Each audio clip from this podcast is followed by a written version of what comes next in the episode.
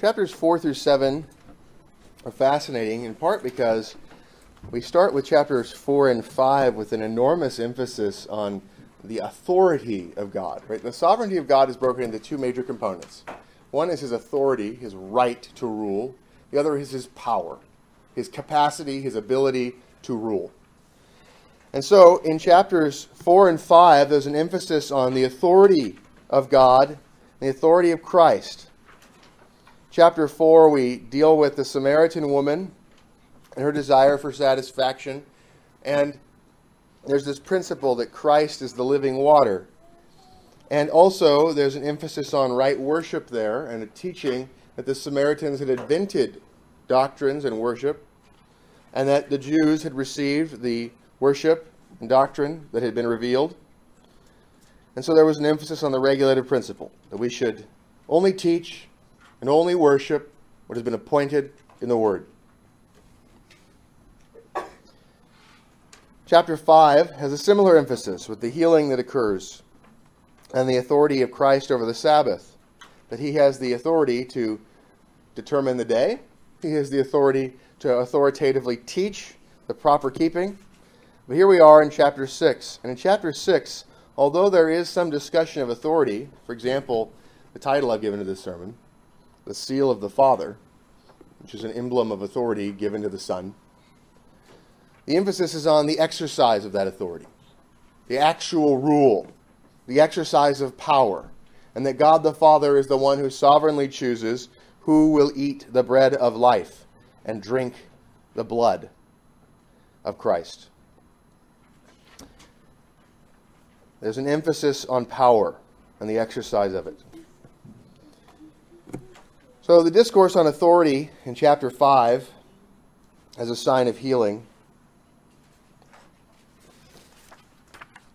And the discourse on power has a sign of the provision of bread. And so, providence and salvation, God's control over events and God's control over salvation, are what get emphasized here. So, let me review with you now the first 15 verses and let's talk about that text. After these things, Jesus went over the Sea of Galilee, which is the Sea of Tiberias. Then a great multitude followed him because they saw his signs which he performed on those who were diseased. And Jesus went up on the mountain, and there he sat with his disciples. So notice that, so he's in the north, by the Sea of Galilee. He is dealing with a lot of people following him, and they've seen signs, plural, of healing those who are sick or were sick. That's the sign. They were sick. They're not sick anymore. Now, that means we have one example at Bethesda, but there are multiple healings. And we know that from other texts. But the amount of healing that's occurring is something that's gra- gathering huge crowds. So there's not just rumors, there's not just reports going around, but there are witnesses of multiple events, event after event after event, miraculous healing after miraculous healing. And so the crowds get enormous and he goes far away from Jerusalem into the north, and he keeps doing things that are meant to reduce the number of people that are following him. Going far distances is pretty good at making people go away from you. Going into the countryside is a way of making it less convenient to be near you. And then waiting until people are rather hungry to provide. You, you imagine some of the early desirers of food might have already left Right? If, if the whole crowd is hungry, some people have been hungry longer than others.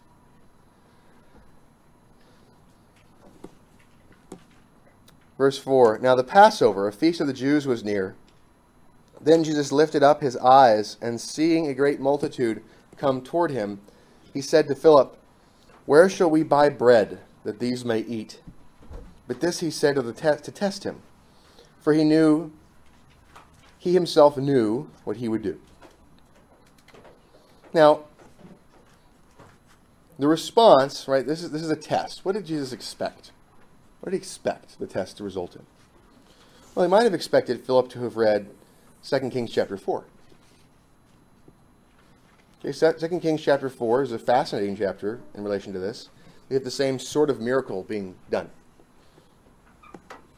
2 Kings chapter 4, and I have it written down that it's Elijah, but I'm worried it's actually Elisha. I'm doubting myself here what I wrote down. So I think it's Elisha. But anyways, uh, 2 Kings chapter 4, the what we have is a widow who has a limited amount of oil and insufficient amount to really feed for long, and, and God supernaturally makes the oil last for a longer period of time. She has a son who dies, and, and Elijah res- resurrects, or Elisha resurrects the son. There's the uh, there's a pot of stew that's being eaten by some students of prophets, and it seems to have, I think they say, death in the pot. I think that's a way of saying uh, maybe there's food poisoning, uh, or you know the, the food has gone bad, or there's poison of some variety. The point is, uh, there's, there's death in the pot, which is not a compliment for cooking generally. Um, so what we have here is a, a, supernatural. There's an adding of a little bit of flour, and that's used as a prophetic sign. And then there's there's the healing of the food, or the purging or purifying of the food, um, and then they're able to eat it.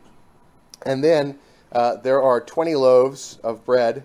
And I think it's all listed as barley bread there, which is the same as the type of bread that's used here. And barley bread would be the cheapest kind of bread. And so there's these 20 loaves, and it's used to feed 100 men. And typically, barley loaves would not be huge loaves. So we're not talking about like you know, some like ma- massive like French baguette thing where you're just like, okay, that's great. You know, this is we're talking smaller loaves. Um, R.C. Sproul says that these loaves would typically be the size of Twinkies. Probably didn't taste as good. And and so these small loaves are you know you have 20 of them feeding 100 men. Um, that's a miracle of a similar variety.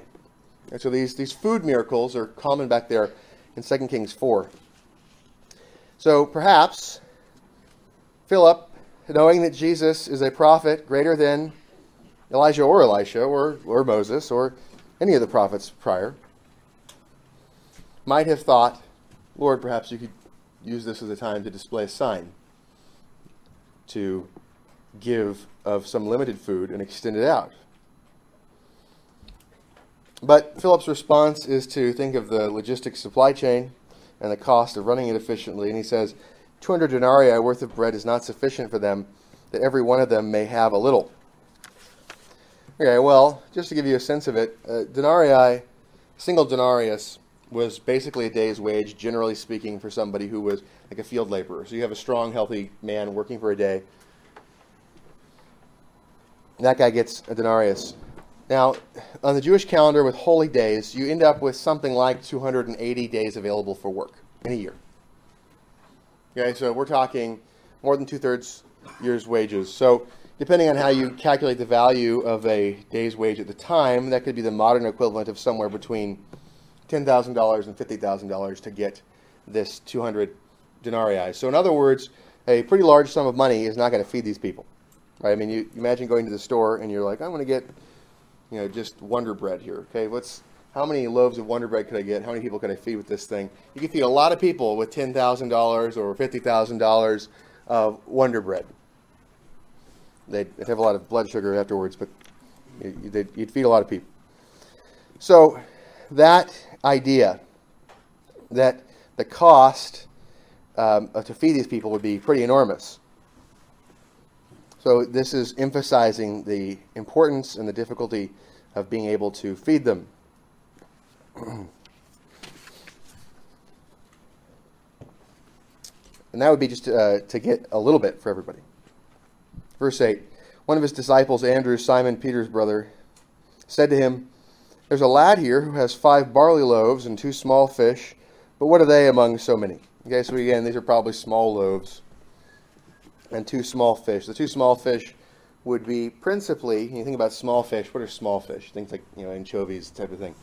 So the, the idea of having small fish is not so much to have fish be a major component of the meal, but it's to give some sort of a flavoring, right, to make it so that the bread is not so boring and bland of a meal.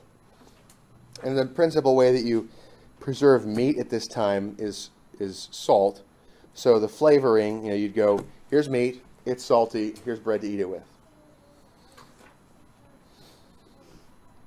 But what are they among so many?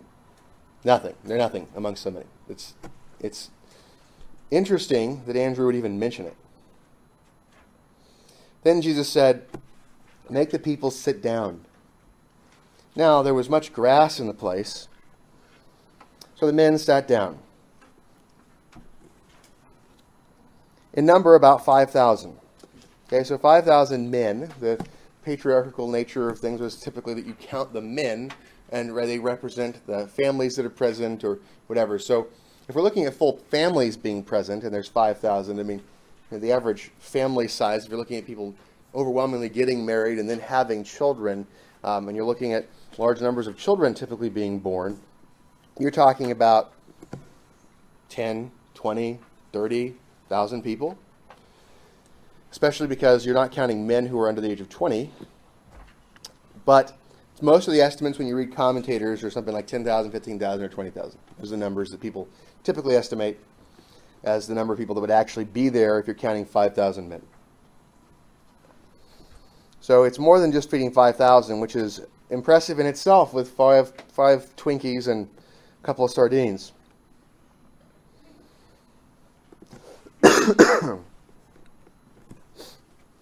Then Jesus said, Make the people sit down. Now there was much grass in the place, so the men sat down, a number about 5,000. And Jesus took the loaves, and when he had given thanks, he distributed them to the disciples, and the disciples to those sitting down, and likewise of the fish as much as they wanted. So when they were filled, he said to the disciples, Gather up the fragments that remain, so that nothing is lost. Think about this. All power creator, all powerful creator of the universe makes this bread and these fish extend out to be able to feed 5,000 men and all of the accompanying women and children. And afterwards has them collect the remnants. Collect the remnants. What is this about? The collecting of the, of the fragments or the remnants is a display of a, a Christian or Calvinist frugality. It is a display of care of provision. There's 12 baskets, which is interesting, sufficient you know, to give a basket to each of his apostles. There's not a presuming upon God. This is Jesus in his human nature displaying his obedience that God has provided and to not treat God's provision with a lack of care, but to rather look upon the remnants as provision from God for the future. And so, this idea of saving, investing, frugality, caring for things, intelligently managing resources are on display there. I mean, if this, if this were you, I mean, wouldn't you be tempted to just go, I mean, looks like we're not going to have a food problem. Seems like collecting this is kind of a waste of time. This, that would be the temptation to despise the provision of God in that remaining bits. And so this, this provision gives a meal to all these people to the point of satisfaction physically. They're full. There's leftovers. And then there's leftovers to carry, and it's provision for the ministry.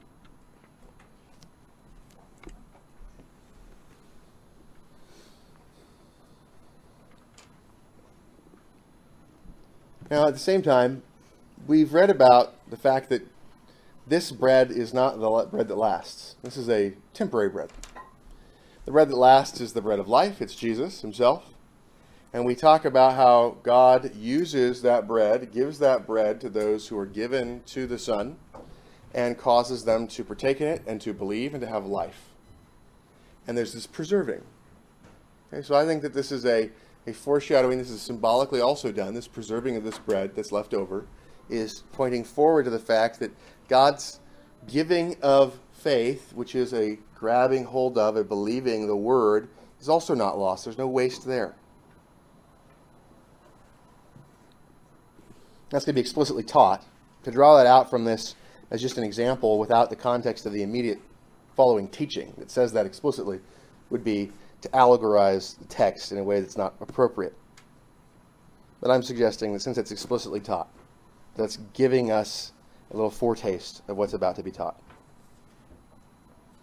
Verse 13 Therefore they gathered them up and filled twelve baskets with fragments of five barley loaves, which were left over by those who had eaten. Now that's a powerful display to have the end result be more than what you started with. Then those men, when they had seen the sign that Jesus did, said, This is truly the prophet who has come into the world. Now, the prophet, that the prophet is an idea of this is the prophet who was prophesied, that there would be a prophet like Moses that would come. This is the prophet. And that is the Messiah, the prophet, priest, king. Therefore, when Jesus perceived that they were about to come and take him by force to make him king, he departed again to the mountain by himself alone. This perceiving that they were going to force to make him king is not just some supernatural sense. This is, they're going, this guy's the prophet, which means he's also the king. Okay? The prophet is the Messiah. And the Messiah is not just a prophet, he's the prophet who is also the high priest and the king. So they're going, okay, we're going to make him king. So Jesus understands that they're realizing who he is and that these people are worldly minded. They care more about the bread that perishes than the bread that endures, and they believe that they should use force to establish the kingdom of God as though the power came from below. But the kingdom of God is established by power from heaven. Christ's enthronement does not depend upon force of arms at the hands of men. He is enthroned by God after he conquers Satan. He is resurrected and ascended and put at the right hand of the Father. Then, Christian kings ought to use the physical sword to resist evil. But the origin of his rule is not from men which does not mean that his rule does not have any place for the civil magistrate. So he perceived that they were about to come and take him by force to make him king. He departed again to the mountain by himself alone. He doesn't want to be forced into being a king by unworthy followers. He doesn't want their actions to be attributed to him. He is concerned about the things that they would do in the process of seeking to make him king, and the way in which the glory would be taken from God, and the way in which it would prevent him from dying. He came to die. Furthermore, these men are tiresome. Their unbelief is wearisome. It is vexatious to the human soul of Christ. And he does not entrust himself to men, and he is not refreshed by men. And so he seeks to be alone, to have communion with God by himself. If you fill your days with good works, you will find yourself tired at the end of them. And you will also find that you are frequently disappointed with the fruit of what you hoped would be accomplished. And you will find that the time with God alone is an important and powerful balm to your soul that gives you strength, that you have food that others know not of that you might run and not grow weary, and be lifted up on wings like eagles. The Lord Jesus Christ gives us the example of seeking communion with God, even when others would seek to honor him. His food is not the honors of men. The accolade given by a mortal is not that which gives new life to his spirit. Communion with God is a rest from the presence of men. Verse 16 gives us one of the signs, uh, walking on water. But there's also um, in this text an I am statement that is never listed in the I am statement. So I'm, I do not really understand it. So I'm going to show you where it is. So I'm calling it I am statement zero because other people don't count it typically as one of the I am statements. So we'll, we'll talk about that. So verse 16. Now, when evening came, his disciples went down to the sea, got into the boat and went over the sea toward Capernaum. And it was already dark, and Jesus had not come to them. Then the sea arose because a great wind was blowing. So when they had rowed about three or four miles, literally the Greek is 25 or 30 stadia, they saw Jesus walking on the sea and drawing near the boat. And they were afraid. Okay, so the who he is is not necessarily certain. Seeing somebody on the on the sea, if you see somebody out there, right, you're, you're thinking, this is either a miracle or this is a demon. Right, that would be the response. And if you're out there on the sea, uh, alone, you can't really get away, you're stuck on a boat. The idea of a demon being out there would be horrifying. this visible manifestation of a demon. They're afraid. But he said to them, It is I. That's ego eimi. Okay, that's an I am. All the other I am statements, we say ego eimi. I am that I am. And that's the Greek translation when you see the when when when when, when Yahweh, when, when God, when the Lord manifests himself to Moses and he says, I am that I am, that gets translated in the Septuagint into the Greek as ego eimi. And so that's why the ego eimi statements are called the I am statements because they're assertions, they're affirmations of Christ's divinity. He's saying, I am the eternal one. I am the self defining one. I am the one who is unlike any other. I am the holy one. That the best way for you to understand who I am is to understand who I am and not to liken me to others. It is I. I am that I am. Do not be afraid. Now, that's also the do not be afraid the idea that the Lord or Yahweh, the I am, is with you, therefore do not be afraid, is a common thing. You see that in Joshua, for example. So, this statement of conquering, and then the conquering, the dominion that he manifests, is a dominion over the sea and the storms. He's walking on the sea in the midst of a storm. He's in the midst of the sea, in the midst of a storm, walking on the water.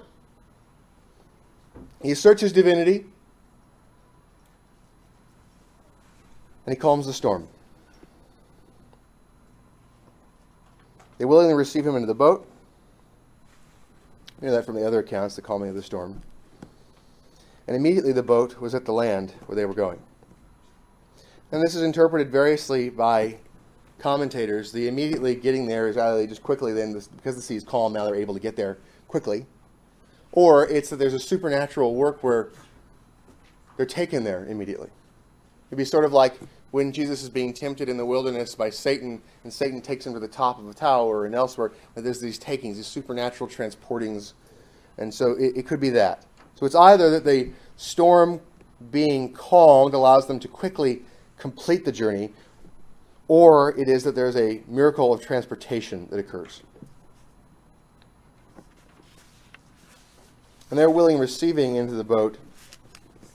Commentators make much of this and talk about the idea of you know, if you are in the midst of the storms of life, this idea of allowing Christ in, this acknowledging the receiving of Christ, the willingly asking Him to be a part of what you are doing, seeking to submit to Him and acknowledge His presence, the way in which He helps to make it so that the transport is manageable. It helps to take away the fears in the midst of the storm. And so some commentators will say that there's no ending of the storm, but simply a removing of the fear. Others will say that there's the ending of the storm and God is the one who powerfully helps us to be able to tolerate storms, trusting in Him. Both are true. God controls circumstances, He gives blessings in this life, and He gives us courage and strength as we believe His promises so that we might be able to go through those difficulties and the travails of life and to be unafraid. Page 4. So here is what's typically considered I am statement 1 at verse 35, and it's restated at verse 48. He says, I am the bread. So these are the ego eimi statements that get counted for whatever reason. Verse 22. On the following day, when the people who were standing on the other side of the sea saw that there was no other boat there except that one which his disciples had entered, and that Jesus had not entered the boat with his disciples, but his disciples had gone away alone, I love I love John writing here, the way he just kind of like breathlessly interrupts himself. However, other boats came from Tiberias near the place where they ate bread after the Lord had given thanks. When the people therefore saw that Jesus was not there, nor his disciples, they also got into boats and came to Capernaum seeking Jesus.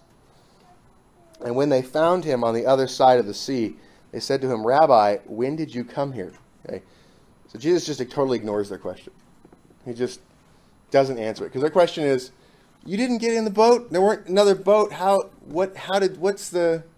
What do you? What did you do? How did you get here?" And he just goes, "All right," and he moves on. He doesn't want to talk to them about the fact that he walked on the sea, or calmed a storm, or caused teleportation of a boat. Right? These are not things he wants to discuss with them because they are overly concerned about the signs. His goal is to offend them away. He's like, "All right."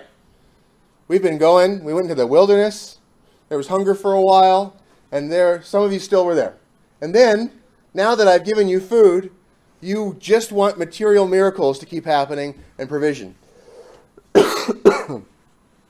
That's his concern. So his concern is to offend them away while strengthening those that are faithful and keeping Judas around to betray him. Now, one other thing I want to point out is it says earlier on in the passage we read that even with the breaking of that bread, there was a, a prayer. And then again, it mentions near the place where they ate bread after the Lord had given thanks. Twice. Reference to God giving thanks, Jesus giving thanks, sorry, Jesus giving thanks, thanks to the Father. Jesus is God, he's the God man, but he's giving thanks to the Father. And this giving thanks before eating. So some people sometimes ask, you know, why do we why do we pray before meals? Well, we are supposed to give thanks for the provisions that God has given to us. Secondly, we obtain blessing on the things that God has provided for us by giving thanks. And thirdly, it is the approved example for us that in the eating of meals, there is a giving of thanks with it. The example of Christ here. And the emphasis twice. It's really interesting that in the event itself, it includes that. And secondly, in the recounting of it, it's summarized with the they, you know, he gave the bread and gave thanks. So that giving of thanks. So we should always give thanks for the things that God gives to us. And meals are a special moment. We pray for our daily bread, which is a symbol for the provision of everything that is needful for our duties. And so, giving thanks for meals in particular is a powerful way of displaying and symbolizing in a moment the thanks that we're supposed to give for all of the provision of God. But it's an important part of the provision of God, and so it's important that we give thanks food.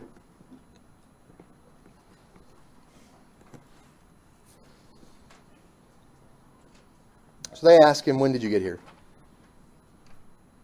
Verse 26.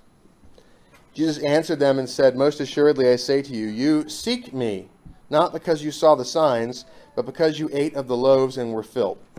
Now, in modern evangelicalism, the immediate response would be to say, How dare you read my intentions?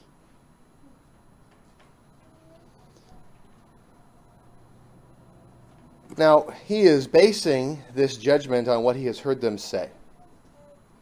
They think he's the prophet. They want to make him king. Reports are getting back to him. They want to make him king because they think that he is going to be great at providing guns and butter. He is going to give all of the ordinary provisions that are necessary for the state, and the tax rate could be very, very low. He'd take like you know, one coin and turn it into like, you know, thousands of them, right? It's basically the Federal Reserve. That's what they're hoping for. Most assuredly, I say to you, you seek me not because you saw the signs, but because you ate of the loaves and were filled. Do not labor for the food which perishes, but for the food which endures to everlasting life, which the Son of Man will give you because God the Father has set his seal on him. So, this type of line, for example, do not labor for the food which perishes, is sometimes used to support the idea of mendicant or impoverished orders, vows of poverty. I'm not going to work. I'm not going to have stable provision. I'm not going to prepare for the future. I'm going to not work for the food that perishes. Well, we are commanded elsewhere to work that we might have something for ourselves and something to give to others.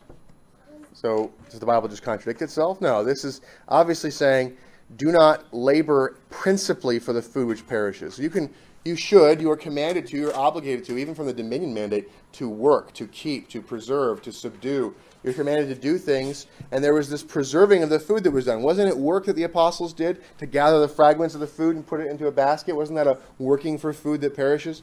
So this is not a statement that it is wrong to do any work for material provision. The point is that material provision is less important than the spiritual provision. And therefore, our work should principally be focused upon the spiritual provision. So, in other words, the food that endures to everlasting life is more important than the food which perishes.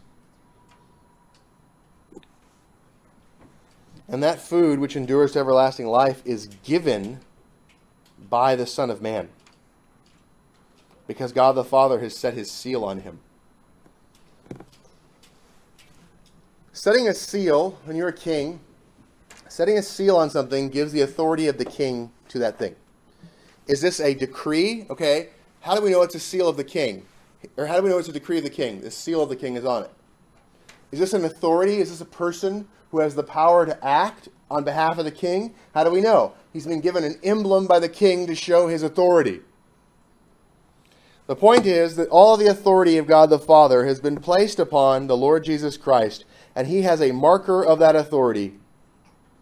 The marker of that authority would include things like all of the prophetic signs that pointed to him, all of the prophetic signs that he performed, all of his obedience to the law of God, all of his teaching that was accurate, his baptism, and the voice from heaven that said, This is my son.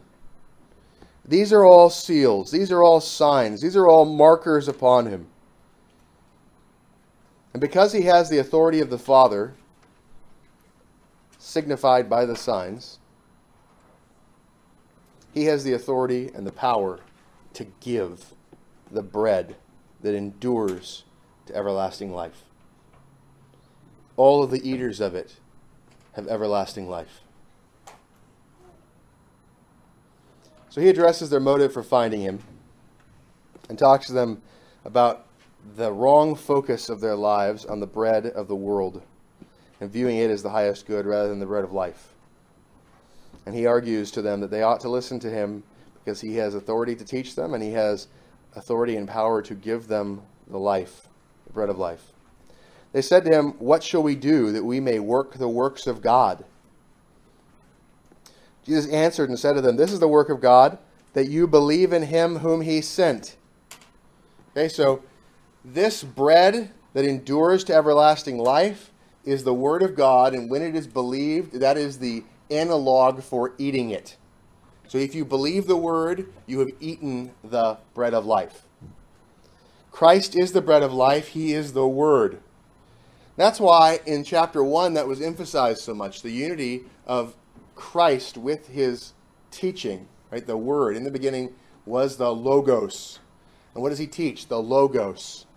Okay, so the Word is Christ. Christ is the Word. When you believe His Word, you believe Him. When you believe His Word, you are eating the bread of life.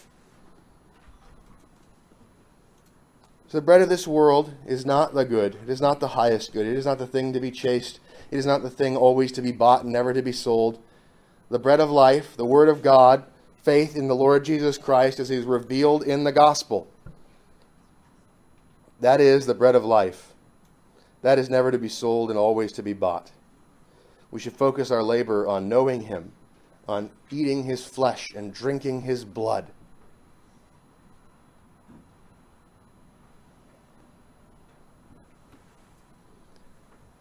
What shall we do that we may work the works of God?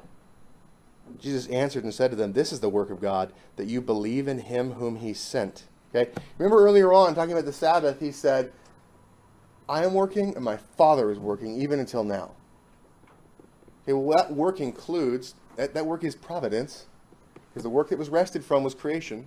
So the work that's continuing is providence. And a part of providence is controlling who gets faith.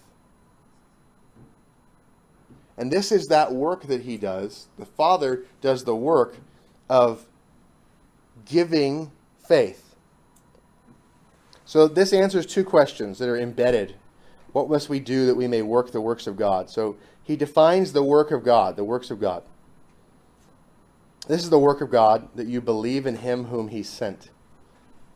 So believing the gospel, believing Christ, believing the revealed word about Christ is that work of God that's sovereign. And when you believe, that's when you're able to do good works. You don't get to do anything that's good. You don't get to do anything that's useful to support the mission of God. You don't get to advance the glory of God as a willing participant, as a co laborer, unless and until the Lord gives you faith.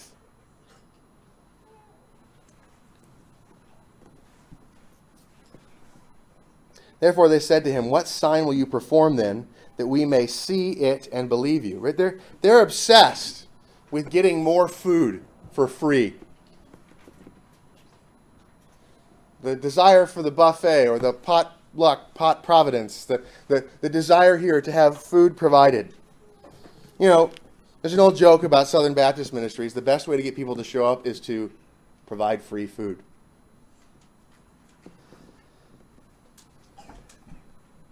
And apparently, the best way to get a crowd to appear for Lord Jesus Christ was provide free food.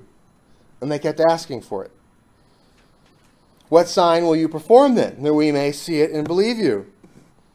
He's really kind of laughing together about how clever they are. We're going to get a free meal out of this. It's going to be great. What work will you do? Our fathers ate the manna in the desert. I mean, just just picking something random. As it is written, he gave them bread from heaven to eat. They are trying to take what Jesus is saying and find a way to twist it into a free meal. They are worshiping their stomachs, this desire for mammon and manna.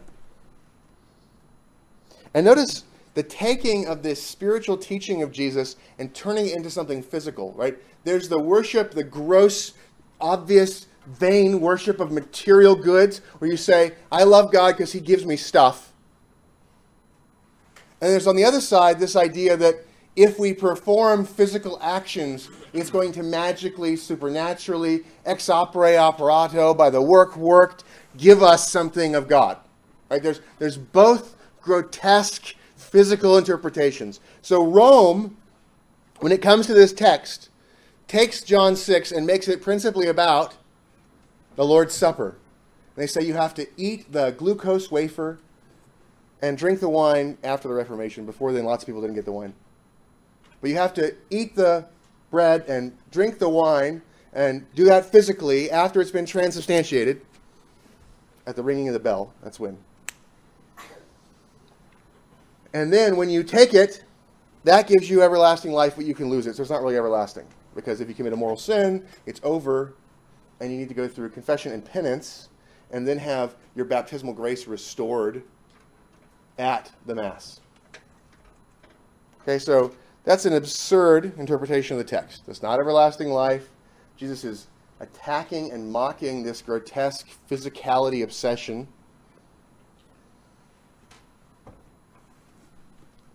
And he is also attributing this saving work to the sovereign work of God internally, spiritually, by the Word.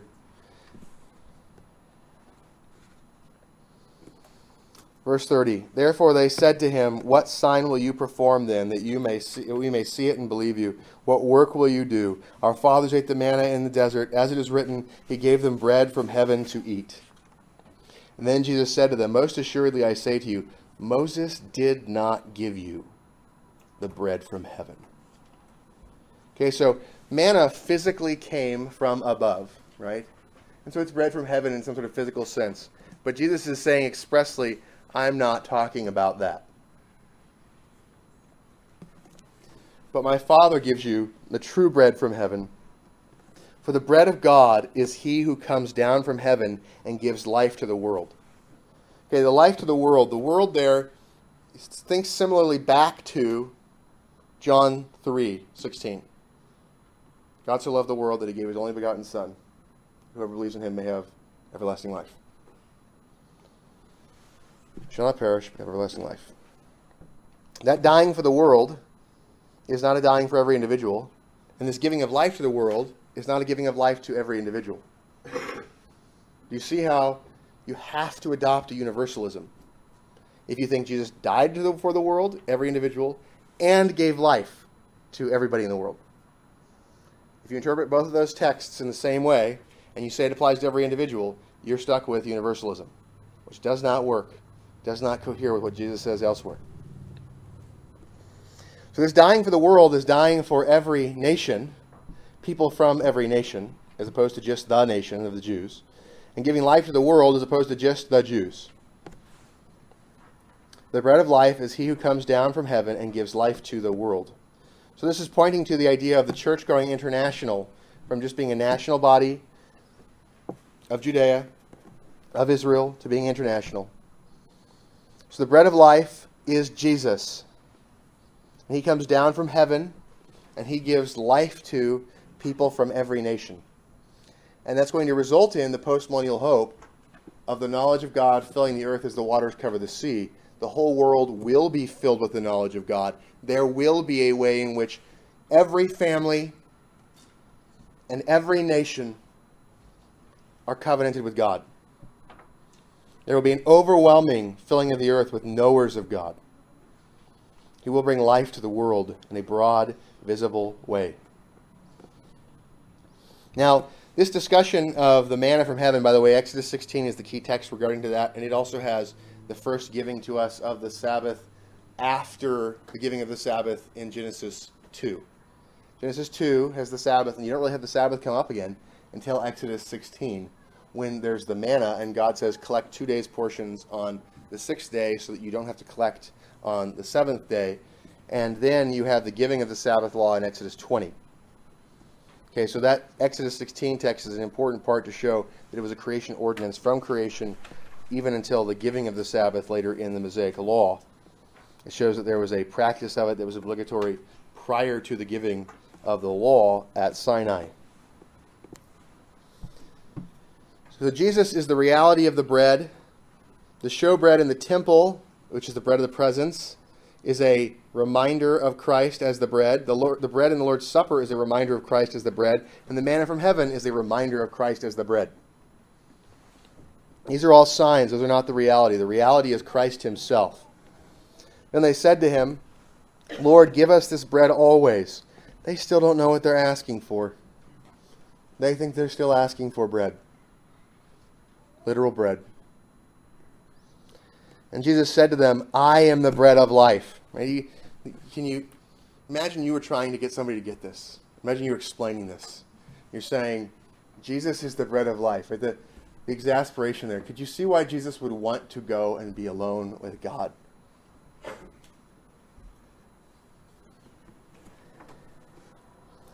I am the bread of life. Who comes to me, he who comes to me shall never hunger, and he who believes in me shall never thirst. Okay? He's saying, look, material physical bread, you're going to be satisfied and you'll be hungry again. Material physical drink, you're going to be satisfied and you'll be thirsty again. I am going to provide you with an everlasting fulfillment of your desire. Christ is the object and satisfaction of man's desire. He who comes to Christ shall never lack an ultimate satisfaction. He who believes in Christ shall never lack an ultimate satisfaction. And it will give you a satisfaction that even when lesser needs, even lesser desires are not fulfilled, that you will still be able to go through that suffering knowing that it is for your good. And so it removes the weight of it. It makes suffering lighter But I said to you that you have seen me and yet do not believe. So they have seen with the physical eyes, but they have not seen with the inward man. All that the Father gives me will come to me. Notice that. This, verse 37, is a statement about the intra Trinitarian covenant, the covenant between the Father, the Son, and the Holy Spirit. The Father gives the church to Jesus, He gives the elect to Jesus all that the Father gives me will come to me. There are some who the Father does not give to the Son, and they do not come. But all the ones that are given do come. All that the Father gives me will come to me, and the one who comes to me I will by no means cast out.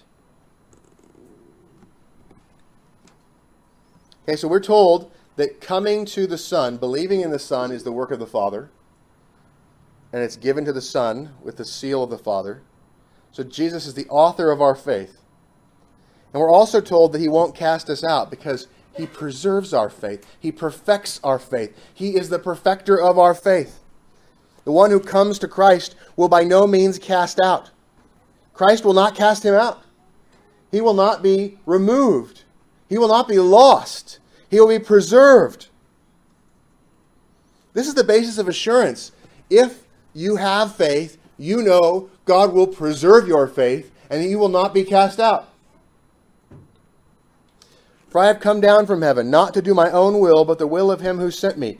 Jesus came in this covenant with the Father to obey the Father, not because he's inferior by his nature, but because he's accepted an inferior position of authority in the covenant between the members of the Trinity. He has come to die, he has come to obey, and he has come to fulfill the decrees of the Father. Everything the Father plans, the Lord Jesus Christ will accomplish. Everything he decrees, he will accomplish. Everything he commands, Christ will accomplish. He comes to fulfill the will of the Father. This is the will of the Father who sent me, that of all he has given me, I shall lose nothing. Okay, so the Father has decreed that all of the elect that are given to Christ will not be lost. And Christ will fulfill it. He does not fail at any point. but should raise it up at the last day. This, there will be a physical death, and there will be a physical resurrection, but that occurs for the elect and the reprobate alike. What's being said here is that there will be the elect, they are given to the Father, they come to they are given to the Son by the Father. They come to the Son by the gift of the Father. There is a work of the Son delegated by the Father to give them faith, to cause them to come to Christ, and, and that's done by the work of the Holy Spirit, sent by the Son. And there's a preserving that Christ will lose none of them, so that when he raises them up, all of them that were given faith will be raised up unto life. There is not a justification today that's different from the justification tomorrow. There's not a second justification that can differ from the declaration that you are righteous today. If God gives you faith, it is the instrument of justification. It connects you to the work of Christ, and you are righteous today. You'll be righteous tomorrow. You'll be righteous in the day of resurrection. You will not be lost. Not a one that has been given to the Son by the Father will be lost. That work of Christ to preserve and to defend is kingly work. And this is the will of him who sent me, that everyone who sees the Son and believes in him may have everlasting life. And I will raise him up at the last day. There's that emphasis again on the last day. So if you have faith in the Christ of the Bible, you have everlasting life, and you will not be lost, and you will be raised to life. This is the golden chain that we see in Romans 8.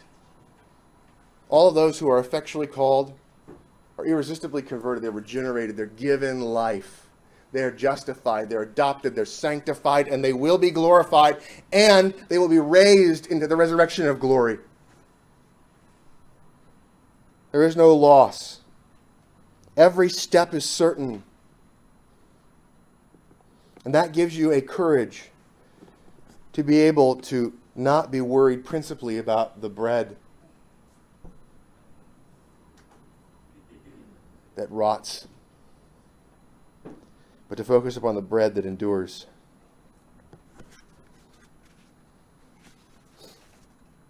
All who see, all who understand and believe, the seeing with the mind, the understanding and the believing, all who understand and believe in Christ have everlasting life.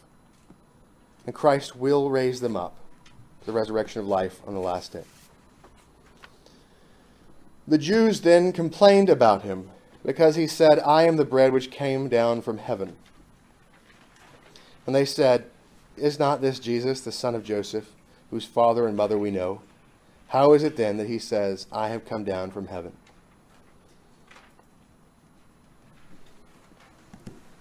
It is our duty when we read Scripture to not read it with a foolish naivete that always looks at things in terms of the physical.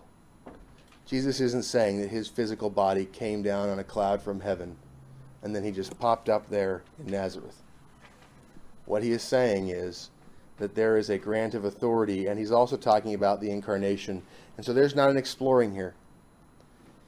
This text is a text that makes plain. It is our duty, brethren, when we read the scriptures, to try to understand what is being said and to realize that not every word that is given is given to be most imminently digestible to the most meager of thought. We must search the scriptures and compare scripture with scripture, and we must consider these things and see that they are a system. And we must try to understand. And when we deal with teachers, we must do the same. We must listen to them and try to understand as they try to teach the system of truth. It is impossible to teach efficiently while explaining every point of doctrine at every stage. What you do is you teach things explicitly and you rely upon them to be able to build from there.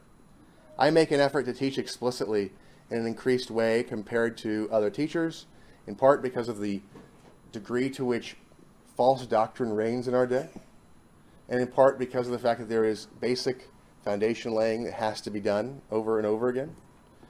But the goal is to figure out how to help people to have a catechesis and to be ready so that not every time that there's a need to deal with somebody who is grossly ignorant, like these Jews coming to Christ, that I'm the one that has to break the ground and go through every point with them. That is our work as a church. That is not just my work, that is our work. Our work is to eat the bread of life together, to believe what has been revealed, and to share that bread with others. And so we work together to do that. And so, fathers, you teach your families, and parents, you teach your children, and you if you have servants your goal is to disciple them and as you engage with people throughout the world your goal is to disciple them and as there are people coming in your goal is to be hospitable and to teach and to lay things down and to talk to people and to share with each other that idea of iron sharpening iron and of helping each other and carrying that burden and participating in the joy of spreading the knowledge of the truth together this is what we are called to it is a hard work and as you do it, you will find yourself being able to relate to Jesus in a way that you could not before because of the pain and vexatiousness of the hard heartedness and slowness of unbelief. And you will also find that you have compassion for each other as you do the work. And you see each other as you work in the ground, and the thorns and thistles tear your hands, and you bleed in working. And as strife tears your soul, and you see each other wounded, you will have greater compassion for each other. As you work and find that you suffer, you will have greater compassion for each other in the working. And so, this example, this text is a beautiful example of the doctrine of Jesus teaching the sovereign grace of God. And this text is a beautiful example of laying out for us his desire to not be man pleasing, but it's also a beautiful example of the pain of strife as you deal with unbelief, even with those who call themselves fellow believers, fellow Jews, fellow Christians, fellow people. And by this, this idea of coming together, that there is this tendency, even amongst those who claim to be believers, to be slow to believe and to take up the word and to grumble at doctrine rather than trying to take it seriously and engage with it. So, as we work together, it is my prayer that we will find ways of seeing each other wearied and lifting each other up, and that we will bless each other by helping each other in the work and being encouraged by seeing fellow workers in the field. And it is my hope that by working together we will accomplish much more. So we'll continue in John 6 in the future with those things the sovereignty of God and salvation, the importance of not man pleasing and the suffering that is caused by interacting with unbelief and fighting with it. These are things that I would draw your attention to. Comments, questions, objections from the voting members and those with speaking rights?